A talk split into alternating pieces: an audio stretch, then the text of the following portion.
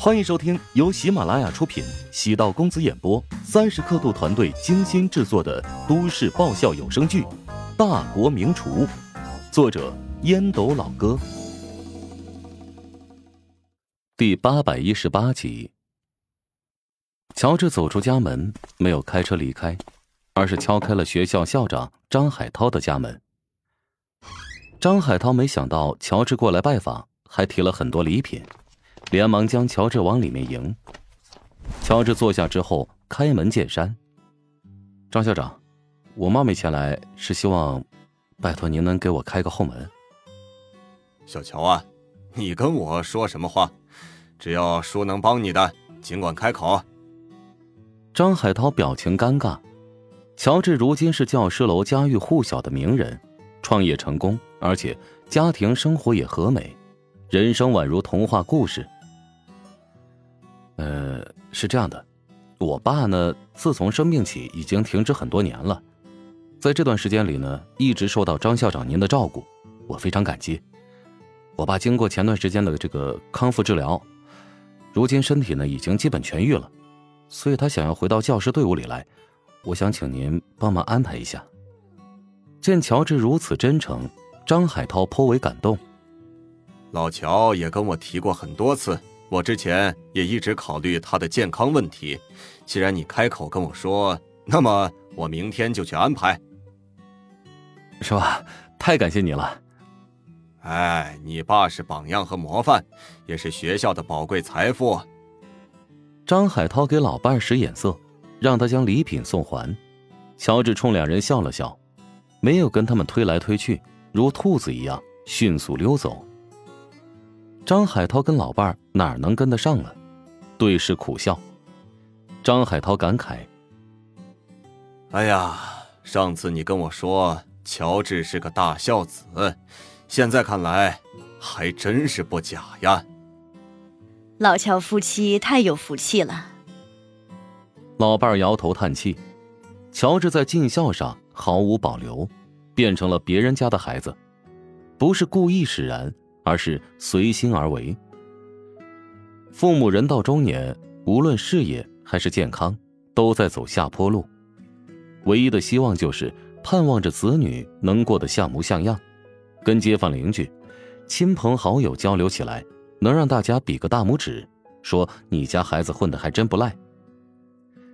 乔治在其他地方或许会收敛底牌，该装怂的时候毫不手软，但在对父母的孝顺上。从来是百分之百尽全力，从来不怕被人夸得脸红。从张校长家里走出，乔治轻轻的深呼吸，有点担心乔老师身体扛不住，但总比他每天在家里待着胡思乱想、百无聊赖、闷出什么病来要好。在房间里跟父亲聊天时，发现一个挺有趣的细节：他将数学、物理和化学的卷子做了一堆。用做理科卷子打发时间，除了疯子之外，就只剩下高三的理科老师了。乔元斌虽然性格内向，甚至有点迂腐，但对待自己的事业出奇的敬业。虽然不像其他父母给子女带来了很多财富，他对人生的坚持、对事业的敬畏，感染了乔治，对乔治而言，也是一个宝贵的财富。很多人觉得乔治是一个三观很正的青年，那是因为他有一个三观很正的父亲。当然，三观很正了，那是别人看他的外表给出的评价。了解他的人都知道，乔治隐藏的很好，没那么简单。乔治开着路虎返回陶宅，下车发现柯青给自己打电话，他没有接到，回拨过去，柯青劈头盖脸的一顿骂。你是不是疯了啊？竟然拎着礼品去张校长家里，让他给你爸的高三班开后门。那张校长给回复了吗？没有，我听你田阿姨说的。虽然没有确定，但是十有八九。你爸呀，乐坏了，刚才京剧都唱上了。哎呀妈，你就让他去做愿意做的事情吧。人嘛，难得有一件自己爱做的事情。他那个身体。今天不是做过检查了吗？医生说他是过度疲劳，我觉得他是急于求成，把自己折腾的够呛。很多时候还是心理出现问题。你让他打开心结，敞开心扉，做自己爱做的事情。你不跟他吵架，心里岂不是也好很多？哎呀，之前的病就是因为过度劳累导致的。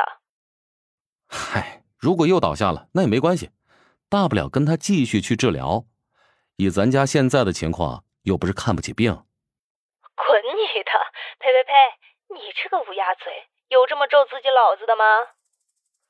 柯青被乔治逗笑了，乔治知道柯青想骂自己，故意给他找个借口。老妈有很多优点，最大的优点便是跟天下所有母亲一样，对自己这个儿子充满了无私的关爱。说的直白一点儿，老公可以吃馊水，但是儿子每顿都得吃白花花的大米饭。以前柯青也会骂自己几句，但现在越来越找不到机会了。谁让乔治好像太完美了，没有挨骂的理由呢？柯青现在最难受的是没法给乔治带孩子，跟邻居们聊起来都会用这个话题揶揄自己。柯青总是用带孩子很累很辛苦，巴不得不用带小孩作为借口，内心深处却巴不得每天都与两个小孩在一起。仔细想想，对那两个小人的喜爱，何尝不是因为他俩是乔治的血脉？乔治发现陶如雪没有回家，暗叹了口气，在育婴房与奶妈了解今天两个孩子的状况，然后陪他们玩了一会儿。孩子长得很快，刚出生那会儿像只小老鼠，现在眉眼张开，透着一股很萌的感觉。每次当见到两个孩子，一天的疲惫会突然烟消云散，这种放松的感觉由内而外。离开育婴房，来到自己的房间，乔治掏出手机，发现胡展娇打来电话。你让我一直盯着陶星辰和陶子谦，今天他俩的行踪很奇怪，跟惠特的人接触过了。惠特，至交的竞争对手。没错，惠特是一家有外资背景的公司，在六年前成立，不仅从事商业调查，甚至。还做一些其他的见不得人的勾当。那你调查清楚他们见面的内容了吗？我们想办法搞到了店内的视频监控录像，发现惠特的工作人员交给陶新辰一个黄皮信封。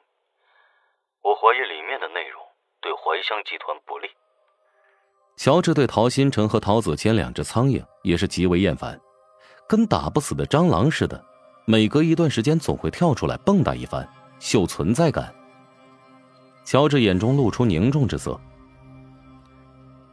首先得想办法了解那信封里究竟藏着什么秘密。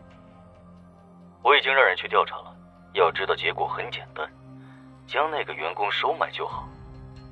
乔治微微一怔，没有多言。任何人在一个染缸待久了，都会有所变化。尽管不希望胡展娇变成那种满腹阴谋诡计之人，但他身处独特的业务领域，还是难以避免的受到了影响。究竟是好事还是坏事，目前不太好评价。但乔治知道，无论胡展娇怎么变化，他和自己的友情都不会发生任何变化。本集播讲完毕，感谢您的收听。如果喜欢本书，请订阅并关注主播。喜马拉雅铁三角将为你带来更多精彩内容。